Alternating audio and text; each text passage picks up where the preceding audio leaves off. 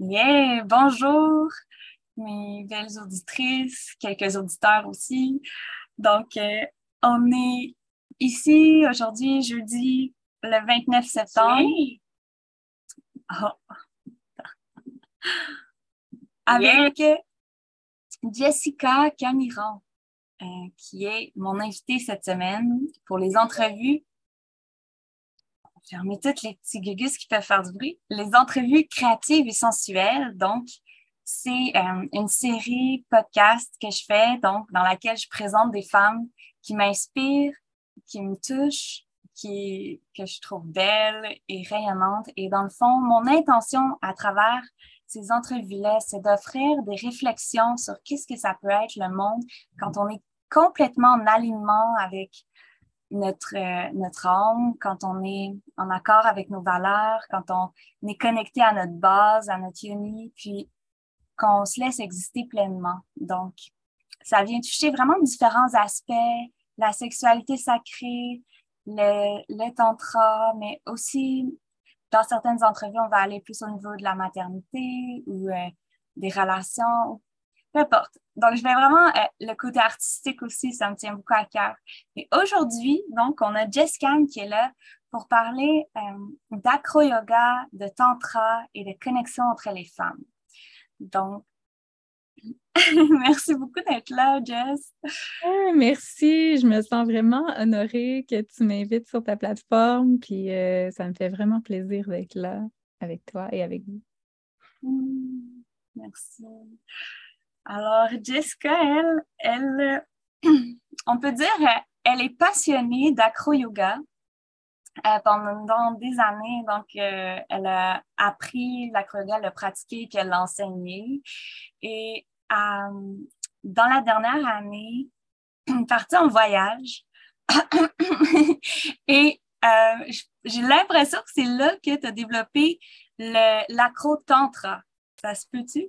Exactement.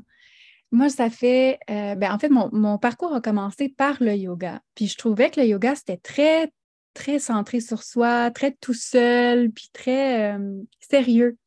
Puis quand j'ai rencontré l'acro-yoga, je me suis dit, oh my God, c'est tellement ce que je recherche, c'est tellement ce que j'avais besoin, de connecter avec les autres, puis de, d'aller à la rencontre d'une communauté, puis des gens qui me ressemblent, puis d'aller dans le toucher. Puis quand je suis allée en voyage, évidemment, j'étais encore très passionnée par l'acro-yoga, mais quand j'ai rencontré le tantra, c'est comme ça m'a permis de, hum, faire le lien aussi entre le yoga que j'étais très passionnée avant et l'acro-yoga.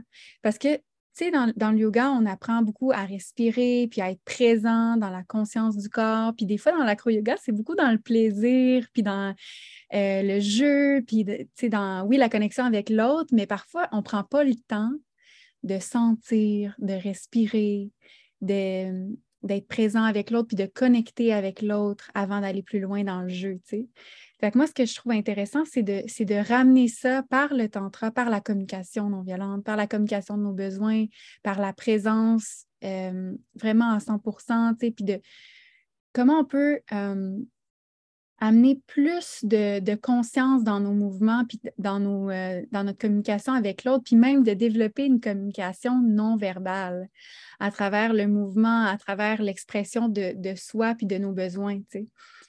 Puis ça, je trouve ça intéressant parce que c'est quelque chose qui n'est pas nécessairement dans l'acro-yoga en général, partout. Donc, d'amener le tantra dans l'acro-yoga, je trouve que ça apporte beaucoup plus de notions de consentement quand est-ce qu'on est. Euh, quand, on fait de l'acro-yoga, on développe une confiance avec notre partenaire qui est au-delà d'une amitié régulière, OK? Parce qu'on s'abandonne complètement à l'autre personne, on, surtout quand on est voltigeur, on va offrir la confiance, on va s'abandonner, on va euh, permettre à l'autre de nous soulever. Puis quand on est la base, et là, c'est le contraire, on reçoit la confiance de l'autre, on a ce privilège-là puis c'est comme euh, une relation qui est parfois pas toujours bien établie dès le départ. Fait qu'on apporte le tantra dans ça, puis la conscience par rapport à ça, cette confiance-là qui est super importante, puis comment on peut communiquer nos besoins, parce que des fois, en accro, on a des peurs, des fois, on est en dehors de notre zone de confort, puis d'avoir les outils pour pouvoir communiquer c'est quoi nos besoins, c'est quoi nos peurs, puis de le faire dans la, dans la communication non violente, de le faire dans la dans le respect de soi et de l'autre, je trouve que c'est super important. Donc, pour moi, de, jumeler les deux, c'est ça que ça l'a apporté. pour répondre à ta question, oui, j'ai appris ça, euh, entre autres en voyage. Euh, l'année dernière, euh, je suis allée faire une formation avec ISTA, qui est International School of Temple Arts. Mm-hmm. je l'ai fait une première fois, puis ensuite, ils m'ont demandé d'assister avec eux. Donc, je l'ai refait une deuxième fois. Puis après, depuis ce temps-là, ben, j'ai comme eu la piqûre. Là, je me suis dit, oh my God, c'est tellement l'élément qui me manquait dans ma pratique. Fait que je me suis comme, j'ai lu des livres, je me suis informée, j'ai fait des workshops, puis j'ai je me suis dit, OK, c'est ça qu'il ça qu'il faut que j'incorpore dans mon enseignement que je, que je fais déjà. Mm-hmm. Le côté tantra, tu veux dire, que tu es allée chercher euh, à C'est quoi pour toi le tantra, dans le fond? Tu parles de, consentement, de, ressentir l'autre, d'être présent à soi, mais comment tu décrirais ça? C'est tellement une bonne question parce que, en plus, je me fais poser tellement souvent, puis j'ai l'impression que je réponds souvent une réponse différente parce que c'est pour moi, le tantra, c'est dans tout. C'est aussi, dans, aussi simple que dans la façon qu'on respire. Pour moi, le tantra, c'est c'est jouir de la vie par la présence du moment présent. C'est être capable d'être dans le plaisir, même quand parfois c'est inconfortable. Mais de, s'assurer que pour y arriver, en fait, euh, un, des outils qui est important, je trouve, pour arriver à être dans le plaisir, même dans les moments qui sont inconfortables, c'est d'être capable d'abord d'être conscient de c'est quoi nos besoins, c'est quoi nos désirs, c'est quoi qui nous, nous, euh, c'est quoi qui est aligné? quand, quand on, est dans le plaisir puis dans la joie, c'est parce qu'on suit, on, est dans l'alignement, on, suit ce qui est aligné avec, avec nous, avec notre, euh, notre âme. Donc là, si je veux euh, être capable d'être le plus souvent dans le plaisir possible, il faut que je sois capable d'exprimer c'est quoi mes besoins aux autres. Il faut que je sois capable de prendre la responsabilité de c'est quoi mes besoins, puis que j'aille dans cette direction-là. Puis quand je vis des, émotions qui sont plus difficiles, comme par exemple la tristesse ou la colère, ben, c'est d'être capable de les regarder puis d'en prendre responsabilité pour que après, je, retombe plus facilement et plus rapidement dans la joie et dans la, paix d'esprit. Puis, dans le fond, pour moi, ça, ça passe par être attentif à l'écoute de ce qui se passe dans notre corps physique et mental et émotionnel. Mm-hmm. Puis d'être capable de. C'est un long, c'est un long processus. Là. Le, tantra, c'est ça, c'est tellement vaste pour moi, là, mais les sens peuvent être très utiles aussi pour, euh, pour, être, pour être en mesure de comprendre c'est quoi les signaux que notre corps nous envoie. Quand on développe nos sens de façon plus accrue, on est plus capable de sentir les, les messages que notre corps essaie de nous envoyer. Totalement. Même les émotions, j'avais découvert euh, à travers ma formation euh, en tantra justement que nos émotions sont avant tout des sensations dans notre corps. Donc, si on est capable de ressentir ces sensations-là sans freaker ou sans raconter plein d'histoires associées à ça, si on est capable de juste rester calme et les observer, déjà, on va mieux les vivre d'une certaine manière. Parce qu'il y a comme une charge encore plus grande qui vient si tu n'as pas le goût de ressentir ça ou si tu associes, par exemple, euh, la colère à quelque chose de négatif. Là, ça, c'est ça. Donc, euh. C'est drôle, ça me fait penser euh, à ce qu'ils nous disent dans, dans Vipassana, qui est un, un 10 jours de silence en méditation on nous apprend d'observer les sensations dans le corps, puis de juste être à l'écoute sans, sans catégoriser, sans juger ce que ça veut dire. Puis déjà, juste en faisant ça, on est déjà en train de se soigner.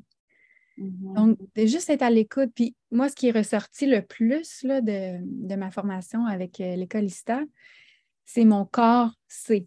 Mon corps a une intelligence, mon corps sait puis ma tête n'a pas besoin de comprendre, elle n'a pas besoin d'analyser ou de tout contrôler. Mon corps sait. Puis si je fais juste écouter ce que mon corps sait, puis que je, je lui remercie pour ses messages, la vie est beaucoup plus facile. ça va beaucoup plus euh, fluidement. Il y, a moins, il y a moins de résistance. Mm-hmm. Mm-hmm. Hmm.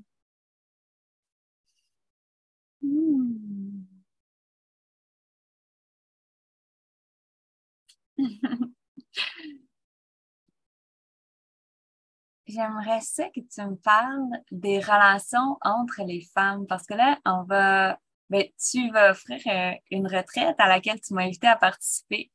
Euh, la retraite soutenue encore parce que c'est la deuxième édition. Et euh, ouais, j'aimerais t'entendre sur pourquoi tu as choisi d'offrir une retraite de femmes. Hmm, bonne question. Pour moi, les, euh, la sororité, ça a été longtemps quelque chose de, de challengeant dans ma vie personnelle à moi. Je me suis souvent comparée aux femmes, j'ai eu beaucoup de difficultés à avoir des amies femmes quand j'étais euh, adolescente. J'avais plus tendance à me tenir avec des hommes. Euh, puis je voyais un peu la femme comme une compétition. Puis quand moi, j'ai fait cette paix-là intérieure avec ma femme je ne dis pas que j'ai atteint l'illumination à ce niveau-là, mais j'ai fait un processus, puis ça m'a paru comme une, illumination. Quand j'ai compris que à travers ma, ma paix avec ma femme intérieure à moi, puis à, travers l'acceptation et la douceur de ma femme intérieure, j'ai tellement grandi, j'ai tellement réussi à guérir des blessures par rapport à, ma famille, euh, du côté de ma mère, de ma soeur, puis tout ça. Puis là, je me suis dit, il faut que je transmette ce message-là. C'est tellement important, parce que moi, je me disais, dans les retraites pour femmes, là, ils doivent euh, se faire du vernis à ongles. Puis là, euh, je sais pas, je m'imaginais comme des choses vraiment inutiles. Je me disais, ça doit être vraiment comme juste du placotage, puis ce genre d'affaires-là. Puis je trouve que le fait d'être juste des femmes dans une retraite pour femmes, ça permet un contenant plus, où on se sent plus en sécurité d'aller dévoiler notre vulnérabilité, de un. Puis de deux, ça vient créer des liens avec d'autres femmes qui font en sorte qu'on se tient les coudes, puis qu'après, c'est comme si, vu qu'on était dans un environnement où on était vulnérable, on a vécu des moments sacrés avec des, cérémonies puis des rituels qui, vont travailler beaucoup en profondeur avec notre, notre corps, avec notre intégrité en tant que femme. Quand on vit des, expériences puissantes comme ça, après, ça fait en sorte qu'on ne voit pas les autres femmes de la même façon, même à l'extérieur du contenant euh, sacré et hermétique. Après, c'est comme si en voyant d'autres femmes, on a plus de compassion parce qu'on a vécu quelque chose de tellement profond, tellement puissant entre nous que ça change, ça permet de changer la relation avec la femme en soi, puis la femme à l'extérieur de nous. Puis, sais, moi, je, suis aussi vraiment pour les, les, euh, les retraites mixtes. Tu sais, je trouve que c'est important qu'il y en ait aussi. Et, et je trouve que euh, les, les, voyons, les retraites juste entre femmes, ça permet d'établir une base solide pour ensuite aller vers l'homme. Tu sais, je trouve qu'en tant que femme, il faut d'abord avoir notre propre fondation avec la, la, notre féminité, avec la femme qu'on est, avant, puis se sentir en sécurité là, avant d'aller euh, rencontrer le masculin. On a mm-hmm. aussi le masculin à l'intérieur de nous. Mais je trouve que c'est important d'aller trouver cette sécurité-là à l'intérieur de nous avant d'aller euh, avant d'aller vers euh, des retraites plus mixtes. Oui, mais ça me fait penser euh, à la roue du consentement parce que il y a quelque chose, pas nécessairement, mais en tout cas pour moi, dans mon histoire, j'ai quelque chose de similaire à ce que tu as raconté dans le sens où moi, je pense que ça m'était transmis par ma mère, peut-être par ma grand-mère, mais d'avoir vraiment peur des femmes dans le sens d'avoir peur euh, du mémérage, d'avoir peur de ce qu'elle allait penser ou des jugements. Euh, et puis, ce que j'ai trouvé tellement guérissant dans des environnements de retraite de femmes, c'est qu'il y, y a un genre de cadre qui fait que même les discussions sont différentes que dans la cour de récré à l'école. Dans le sens, euh, puis même que, que dans nos soirées de filles, il y a un cadre qui amène à une communication authentique et profonde. Parce qu'on prend vraiment le temps de se déposer en soi, d'être à l'écoute de l'autre complètement, puis de, de s'observer si on a des jugements, puis des choses comme ça qui viennent redéfinir toute notre manière de communiquer avec l'autre, puis d'interagir, puis d'être en relation. Puis pour moi, ça a été hyper guérissant. Puis il y a mm. aussi quelque chose d'autre qui a monté quand tu as parlé euh, des rapports hommes-femmes.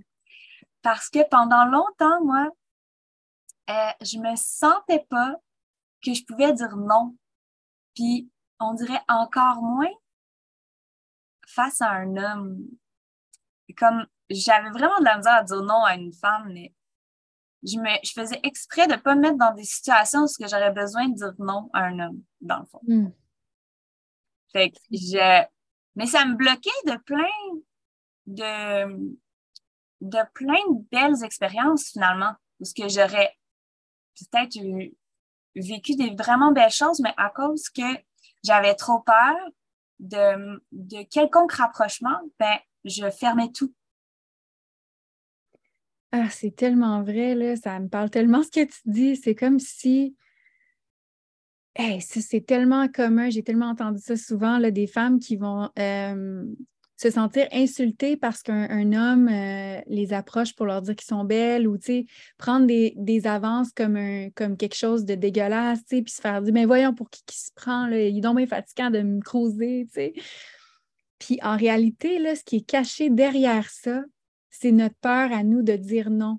C'est comme si je prends ça comme un insulte que quelqu'un vienne me, courtiser, quelqu'un vienne me cruiser parce que ça implique que je vais devoir le repousser, je vais devoir l'abandonner, je vais devoir lui dire non, je vais devoir mettre mes limites. Mais en réalité, la personne est en train de nous dire qu'elle nous trouve belle. je veux dire, c'est tellement un beau compliment. Comment on peut reprendre le pouvoir justement de, notre vie, puis d'être en mesure, quand on apprend à dire non, c'est comme si là, tout est possible. Comme tu disais, au lieu de se, fermer les portes pour dire, hey, ben là, j'arriverai peut-être pas à dire non, fait que je suis mieux de pas rentrer là dans cette porte-là, au cas où j'aurais besoin de dire non. Mais quand on a cette confiance-là, c'est comme si, ben, tu sais, je vais aller l'essayer, je vais aller voir, puis si jamais j'aime pas ça, je le sais que je vais être capable de dire non je sais que je vais être capable de revirer de bord, puis de changer d'idée, puis de me donner le droit de changer d'idée, puis de me donner le droit de dire non, puis je vais être en sécurité parce que je sais que moi, je, confiance, j'ai confiance en mes capacités. Puis ça, c'est des années de travail, pour arriver à faire ça, mais c'est il faut commencer à quelque part. Faut Oui, puis dans la dernière retraite, euh, il y avait un exercice que tu proposais sur le consentement, justement, où on se pratiquait à dire oui, à dire non, à le sentir dans notre corps, à, l'exprimer de façon verbale ou non verbale, puis pour quelque chose qui est tu sais, qui n'est pas connoté là, nécessairement, c'était comme on pose une question, puis la personne, ben, il faut qu'elle dise non. Mais comme on est juste entre femmes, puis entre amis, puis il y a comme quelque chose de très bienveillant qui était là, puis tu peux pas comme te tromper. Donc, ça donne, euh, mais j'ai trouvé ça hyper puissant parce que pour moi, c'est comme si ça inscrit une euh, nouvelle possibilité presque dans notre corps et dans notre mental qui fait que la prochaine fois, ça va sûrement être vraiment plus facile de, l'exprimer. Ah, j'ai eu un frisson quand tu as dit ça. C'est, exactement ça l'intention, en fait. C'est quand on pratique à, faire des choses qui sont inconfortables dans un contenant sécuritaire comme une retraite pour femmes, où on sait qu'on est dans un, endroit euh, sécuritaire, entouré de femmes qui nous aiment et qui sont bienveillantes. C'est comme si ça permet d'aller dans des nouveaux chemins, puis de, prendre des nouvelles décisions pour qu'après, quand on n'est plus nécessairement dans un contenant où on se sent en sécurité, qu'on ait déjà tracé ce chemin-là dans notre ADN, dans notre tête, puis là, c'est plus facile. Parce que là, on sait, ah, je, suis déjà allée là, je l'ai pratiqué. Tu sais, c'est comme n'importe quoi. Tu sais, quand on apprend à jouer, euh, mettons, au basketball, tu sais, si on ne s'est pas pratiqué avant, ben, le jour du match, euh, on va trouver ça dur. Hein? Fait que, tu sais, c'est les, relations, les, communications puis les relations interpersonnelles, ça, demande de la pratique. Puis des fois, on n'a pas toujours le, les moments ou les contenants où, on peut pratiquer ça. Fait que d'aller dans une retraite pour femmes, mais ben, c'est de se donner la possibilité de, faire ce genre d'expérience-là pour pouvoir euh, avoir des communications plus faciles par la suite. Mm-hmm. Puis aussi dans toute la relation au corps. Euh, un des trucs que j'ai vraiment trouvé magique la dernière fois, c'était l'exploration au niveau de la nudité. Pourquoi j'ai trouvé ça vraiment magique? Parce que c'était libre dans le fond. Il n'y avait pas d'obligation. Euh, puis le fait que les femmes puissent être à l'écoute de voir, OK, ça me tente-tu d'enlever un vêtement ou ça me tente-tu pas, puis d'être accueillies puis vues là-dedans, c'était incroyable comment finalement on se sentait plus à l'aise. Hmm. Peu importe qu'est-ce qu'on choisissait euh, de se dénuder ou pas, mais il y avait un espace de on se sent juste à l'aise d'être nous-mêmes puis d'être ensemble. Puis finalement, beaucoup plus de femmes se sont mis nues que qu'est-ce qu'ils croyaient au, départ. oui, vraiment, vraiment, moi, ça m'a vraiment surprise. Puis j'ai trouvé ça tellement magnifique parce que, tu sais, on ne sait jamais à quoi s'attendre. Tu sais, on ne sait pas comment les femmes vont réagir, mais c'est, ça crée un. C'est vraiment sécuritaire. Moi, c'est ça le mot qui me revient. C'est comme si on se sent tellement en sécurité que puis on trouve tellement les autres femmes belles dans leur vulnérabilité qu'on a envie de leur offrir le même cadeau. sais, on a envie de leur offrir la vulnérabilité qui est à l'intérieur de nous. Il y a tellement de femmes qui sont venues me voir après pour me dire Je pensais jamais que j'allais être capable de faire ça. Je pensais jamais que j'allais être capable de, me mettre à nu devant d'autres femmes. Puis, tu sais, comme tu dis, il n'y a jamais rien d'obligatoire. C'est sûr que tout est évidemment, c'est ça qu'on travaille, le consentement. Donc, c'est d'abord le consentement euh, avec soi-même, tu sais. Fait que c'est de, regarder, est-ce que moi, je suis à l'aise avec ça? Est-ce que moi, c'est euh, aligné avec mon, avec mon désir et ma vérité du moment présent? Parce que aussi, c'est pas parce que hier, hier c'est un oui qu'aujourd'hui, c'est un oui. Tu sais, une expression en anglais qui dit euh, Yesterday is not a yesterday. Donc, un oui hier n'est pas un, oui aujourd'hui. Ça, c'est important de se reposer la question à chaque jour. Est-ce que c'est encore la même chose qu'hier?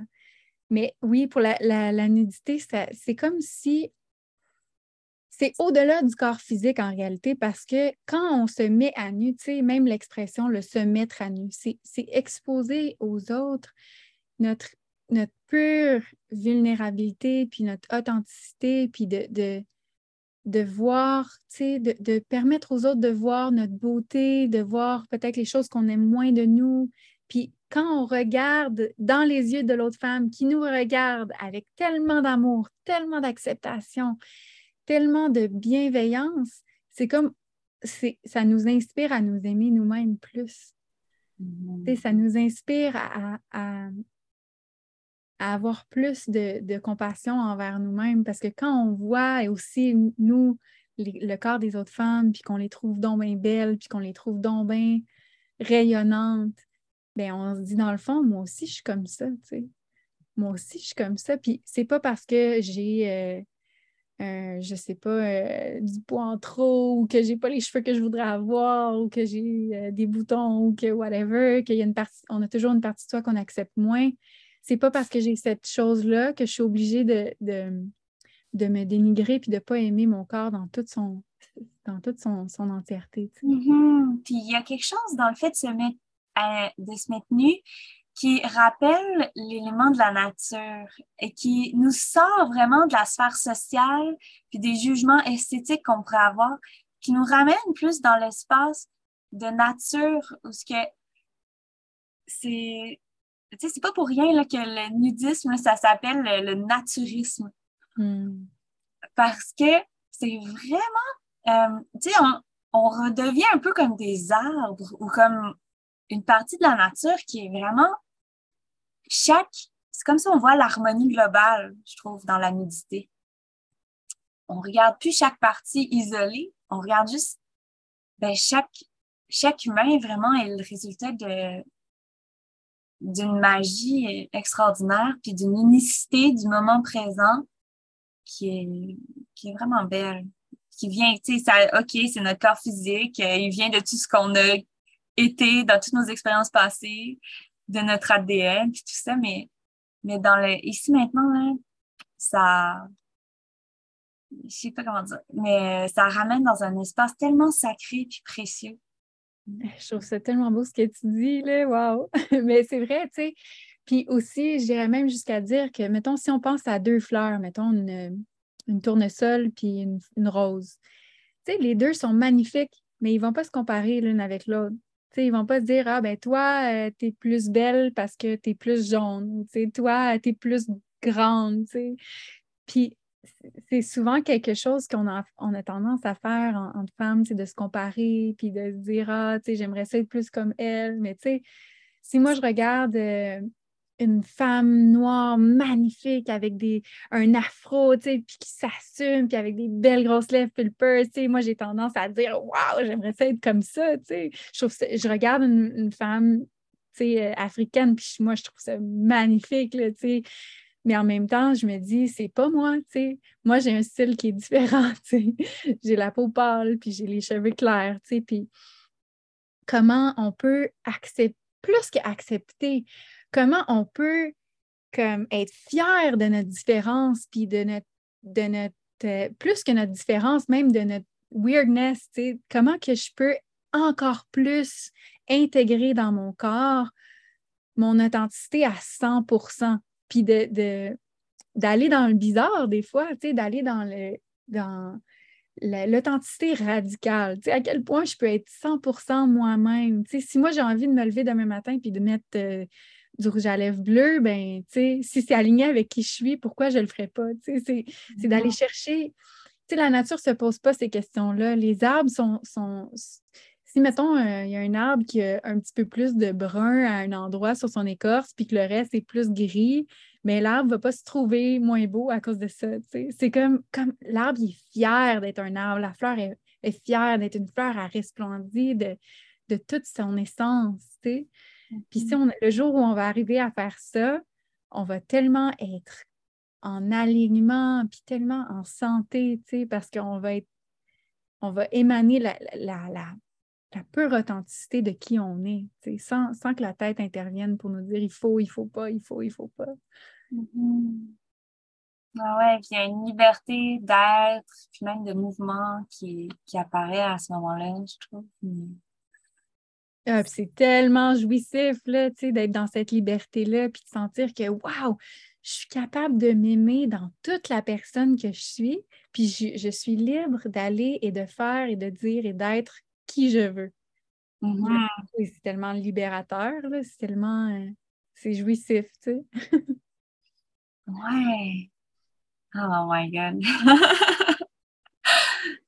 Ah, ça me rappelle dans, dans ma formation euh, aussi en temps prêt, on était euh, que des femmes en retraite, puis ah, on, on se laissait euh, explorer des émotions, des sons, des mouvements, mais on se laissait aussi explorer dans le, dans le breathwork, puis dans des pratiques avec l'œuf de Jade hmm.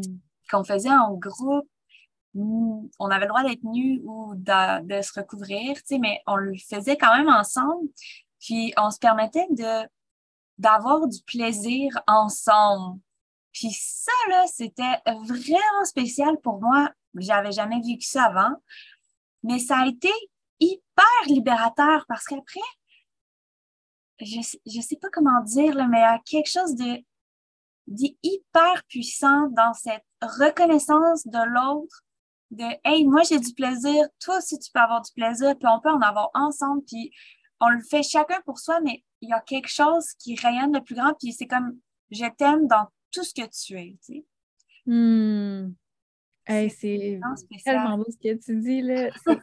par rapport au son, on est au Québec, on est vraiment une, une, une société silencieuse. Tu sais, moi, j'ai passé beaucoup de temps en Amérique latine. Là, euh, euh, en Amérique centrale euh, l'hiver passé. Puis j'ai remarqué vraiment une différence. Quand je suis revenue au Québec, ça m'a marqué à quel point ici les gens sont silencieux. Tu sais, quand ils mangent, mettons, c'est rare que les gens vont faire des sons quand ils mangent ou tu sais, quand on parle, on a comme peur de déranger. Tu sais, on, on est très silencieux. Puis, tu sais, de se permettre ça, tu sais, de faire du bruit, puis de prendre de la place, puis de, puis d'exprimer notre joie quand on, quand on est content, puis de, de tu sais, juste quand on mange, là, moi, c'est quelque chose là, que, que, je trouve tellement le fun de faire, tu sais, juste quand tu manges, de faire comme, hum, hey, c'est bon, tu sais, puis de, de se donner la permission de faire ce bruit-là, tu sais, puis de, de d'être dans le plaisir, parce que c'est comme s'il y a une gêne aussi dans notre, je ne sais pas si c'est juste moi euh, par rapport à, mon environnement là, au Québec, mais souvent j'avais l'impression que si je suis trop dans la joie ou si je suis trop dans le plaisir, ça va challenger d'autres personnes. Ça va déranger. Tu sais, Mais totalement, c'est pas juste toi, là. Je veux juste te dire. c'est pas juste toi. de se redonner la permission, tu sais, d'aller dans le plaisir, d'aller dans la joie, puis de dire, ben écoute, si ça challenge des gens, ça leur appartient. Parce que moi, je veux, moi, je prends la décision que je vais vivre une vie dans la, dans la joie et dans le plaisir. Et pour être en alignement avec cette décision-là, ben, il faut se permettre, de... Puis je pense que souvent, ce qu'on a peur, c'est Ah, est-ce que j'exagère? Est-ce que je suis dans le est-ce que je fake, est-ce que j'exagère, est-ce que c'est pas vraiment ce que j'éprouve en ce moment, parce que euh, si on regarde, mettons, avec euh, la pornographie puis tout ça, c'est beaucoup dans l'exagération puis dans le fake, mais comment je peux me donner le droit de passer par ça pour peut-être aller retrouver un équilibre? Parce que mhm. souvent, on est, on est dans le déséquilibre de l'autre côté depuis plusieurs années. On s'empêche de faire du bruit, on s'empêche de déranger, on s'empêche d'exprimer notre joie puis notre sensualité à plein euh, poumon, tu sais. Fait que là, ça se peut qu'on, pour se rendre dans un équilibre, qu'on passe par un autre extrême. extrême. Ce ne sera pas le cas de tout le monde. Il y en a que ça va se faire petit à petit, là, puis qu'un jour, ça va se rendre vers le centre. Mais comment je peux me donner la permission d'être trop? Comment je peux me donner la permission que parfois je vais peut-être exagérer pour aller trouver mon centre ensuite? C'est peut-être que le centre, c'est. c'est... Comment bien le dire? C'est différent. Peut-être que le centre, il est plus. Peut-être que mon espace qui est aligné, ben, il prend plus de place que ce que, ce que je pourrais même imaginer, finalement.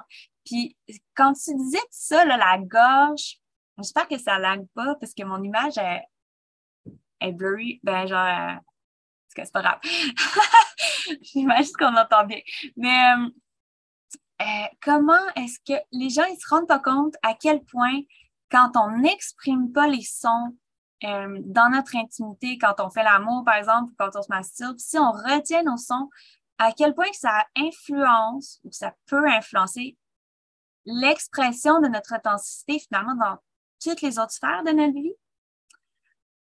Je vais juste mm, lancer ça comme une piste de réflexion. Vraiment, vraiment, tu sais, puis la gorge, c'est hyper relié avec la yoni. Tu sais, si on regarde la gorge sur, euh, en hauteur, là, si on regarde les cordes vocales, ça a l'air d'une yoni. Tu sais, c'est vraiment les deux, les deux bouts de la, colonne vertébrale aussi, c'est comme quand on exprime, en fait, moi, je trouve que ça part de la communication. Si j'apprends à communiquer mes besoins, que j'apprends à être dans mon authenticité, puis que je vais débloquer mon chakra de la gorge, ça va être plus facile pour moi d'exprimer des sons, de, peut-être même de chanter, d'aller euh, d'aller m'exprimer dans mon plaisir et vice-versa. Mm-hmm. Parce que moi, j'ai remarqué, plus que je chante, plus que j'exprime des sons dans le plaisir, puis dans, aussi dans la colère, hein? plus que je vais laisser sortir des sons dans, ma pratique, euh, dans mon hygiène personnelle, plus que c'est facile après d'aller m'exprimer dans ma vie courante. Parce mm. que c'est comme si là, je viens débloquer quelque chose dans ma gorge, puis ça permet aussi d'aller exprimer ma vérité plus facilement dans mes conversations, dans mes relations interpersonnelles. Totalement. Totalement. Puis même euh, en, sexualité sacrée, là, on apprend que, puis c'est ça aussi que j'ai vécu, mais quand on se laisse faire des sons avec la gorge, euh, finalement, ça devient un peu comme des bija mantras, les, les mantras qui sont juste une voyelle. Et c'est comme euh, ça a un effet sur tout notre état mental, sur tout ce qui se passe dans notre cerveau, qui amène à des états spirituels, Hmm. un, espace de béatitude ou de relâchement. Donc, c'est, c'est beau d'aller explorer ça. C'est tellement important ce que tu viens de dire, là, parce que souvent, tu sais, moi, je dis euh, que je chante, mais en réalité, je chante pas vraiment. Je fais ce que tu dis, je fais des voyelles. Tu sais, parce que pendant plusieurs années, je me suis dit, ben moi, j'ai pas de voix pour chanter, je peux pas chanter, fait que je chanterai pas, tu sais. Mais on a tous la capacité de chanter, puis la vibration de notre voix, ça peut nous guérir. C'est hyper puissant. La vibration de notre voix, c'est la plus puissante parce que c'est celle qui est dans notre corps. Fait que c'est celle qui a des vibrations dans notre cage thoracique, proche de notre cœur.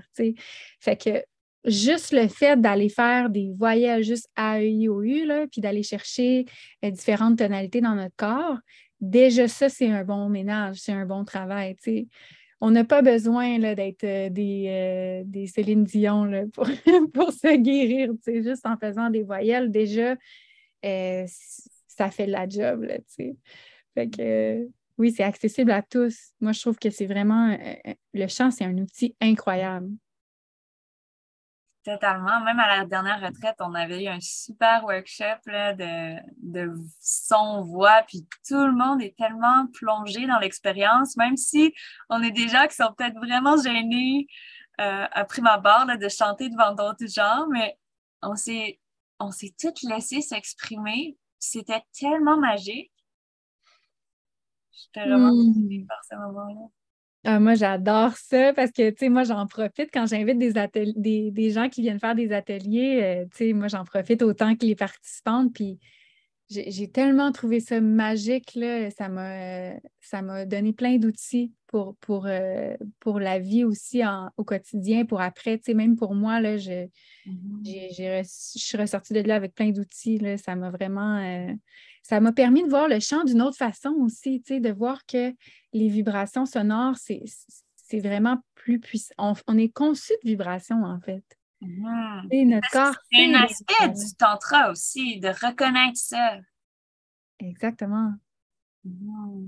Euh, ah, merci Jess d'être là pour nous aborder tous ces sujets, mais bien sûr, s'il y en a qui sont intéressés et qui ont envie de plonger encore plus en profondeur dans toutes ces thème qu'on a abordé aujourd'hui, la meilleure chose à faire, c'est de s'inscrire, si vous êtes une femme surtout, à la retraite soutenue. Euh, soutenue encore, qui va avoir lieu euh, du 7 au 9 octobre, c'est bien ça? Exactement. Du 7 au 9 octobre, ça va être euh, à Saint-Jean-des-Piles, qui est proche de Shawinigan dans la maison à Robin, que plusieurs connaissent déjà, qui est une maison euh, scandinave, qui est une pièce d'or incroyable, avec la vue sur euh, la rivière euh, Mauricie, puis qui a une rivière de la, Magdalene, de la qui se déverse dans le... En fait, cette rivière-là, avant, elle s'appelait la rivière de la Magdalene. Donc, il y a la cascade de la Magdalene qui se déverse dans la rivière de la Magdalene. Euh, c'est un endroit magique. Moi, à chaque fois que j'y retourne, je, me sens tellement euh, comme ancrée dans la nature, puis ancrée dans, un, dans quelque chose de solide, parce que la maison est vraiment faite avec des énormes bio de bois. Puis c'est tout à air ouvert, on sent, c'est vraiment un bel équilibre masculin-féminin, je trouve, le, lieu. Là. Mmh. totalement. Ouais. Totalement. Fait pour ça, mais on va mettre les liens s'il y en a qui veulent. Euh, le lien, dans le fond, c'est à travers l'événement Facebook Retraite euh, non, encore soutenue. C'est ça? retraite soutenue, encore. Retraite mystique pour femmes. Euh, donc, allez Vous pouvez aller voir la page Facebook Acro Tantra. Mm-hmm. Ou sinon, vous pouvez même me communiquer, me contacter directement là, par Facebook, Jess Cam. OK, merci. Puis, juste avant de quitter, j'avais envie de te poser la question parce que l'entrevue, tu sais, elle a été reportée. Puis là, je me disais, mais c'est vraiment pas parce qu'on on choke, là, parce qu'on on a le trac ou quoi, là. C'est vraiment, il y a, un, cas de force majeure qui est arrivé à Jess euh, le, le vendredi dernier. Qui, qui l'a amené à l'hôpital et tout. Je sais pas si tu as envie de dire un petit mot sur ce qui t'est arrivé, puisque comment tu interprètes ça dans ta vie? Ouais, ouais. En fait, euh, ça fait plusieurs fois que je passe ma main comme ça. je me suis dit que les, les auditrices l'avaient sûrement euh, vu pour celles qui, sont euh, sur Facebook. je me suis fait mordre par un chien, par le chien de ma sœur.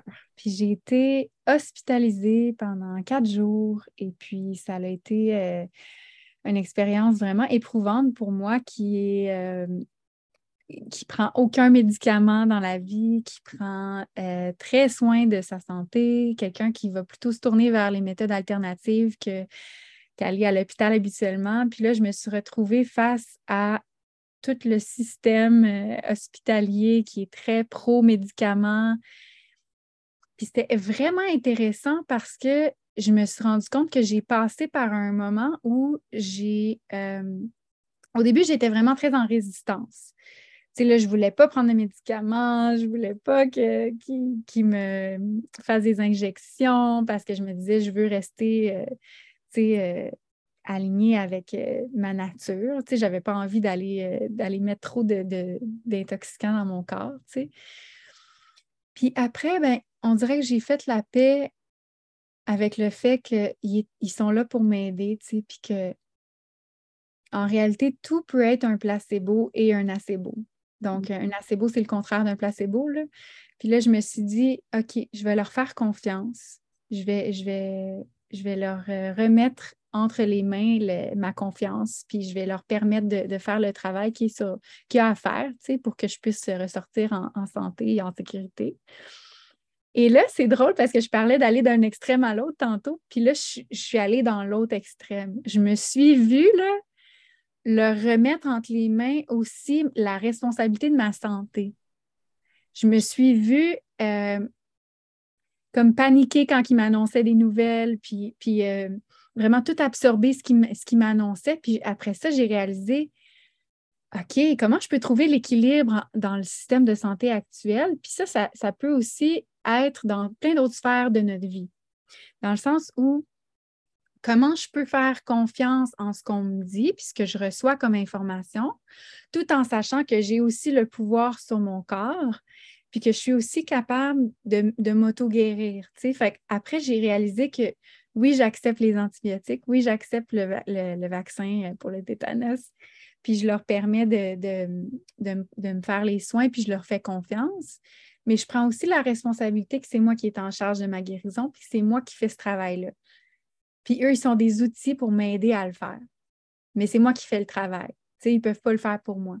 Parce que j'ai remarqué que je suis comme tombée dans une genre de petite dépression de comme Oh my God, là, je ne peux plus rien faire pour m'aider, j'ai plus le contrôle sur rien. Puis en réalité, oui, parce que notre mental est très puissant. Puis si on se met dans un mode de guérison, ça, fait accélérer les choses, puis c'est nous qui est c'est nous qui a le contrôle sur ça, c'est nous qui a le pouvoir sur notre santé. quand on prend cette responsabilité-là. En tout cas, tout ça pour dire que le tantra, ça s'applique dans tout. Même ça, même un accident comme ça, ça peut, c'est relié au tantra dans le sens où j'ai repris la responsabilité de mon pouvoir, de ma santé, de mon plaisir, de, de ma vie. Puis j'ai fait confiance. Puis ça, ça l'a aidé à accélérer la guérison de, ma main. Hmm. je suis contente. Là, tu t'en vas justement à un rendez-vous pour voir c'est rendu où. Oui, puis ah, peut-être enlever euh, mon, cathéter pour que j'arrête de prendre les antibiotiques. Là, on se croise les doigts. Oui, on est avec toi. Oh. Merci. Merci. tellement d'avoir pris le temps aujourd'hui. C'est très précieux. Euh, c'est vraiment, des beaux sujets à aborder. Moi, j'adore parler de, tout ce qu'on a parlé aujourd'hui. Merci, merci de m'avoir invité sur ta plateforme. Ça me fait vraiment plaisir. Mm, à bientôt, Jess. On se revoit pour la retraite. yes. À bientôt.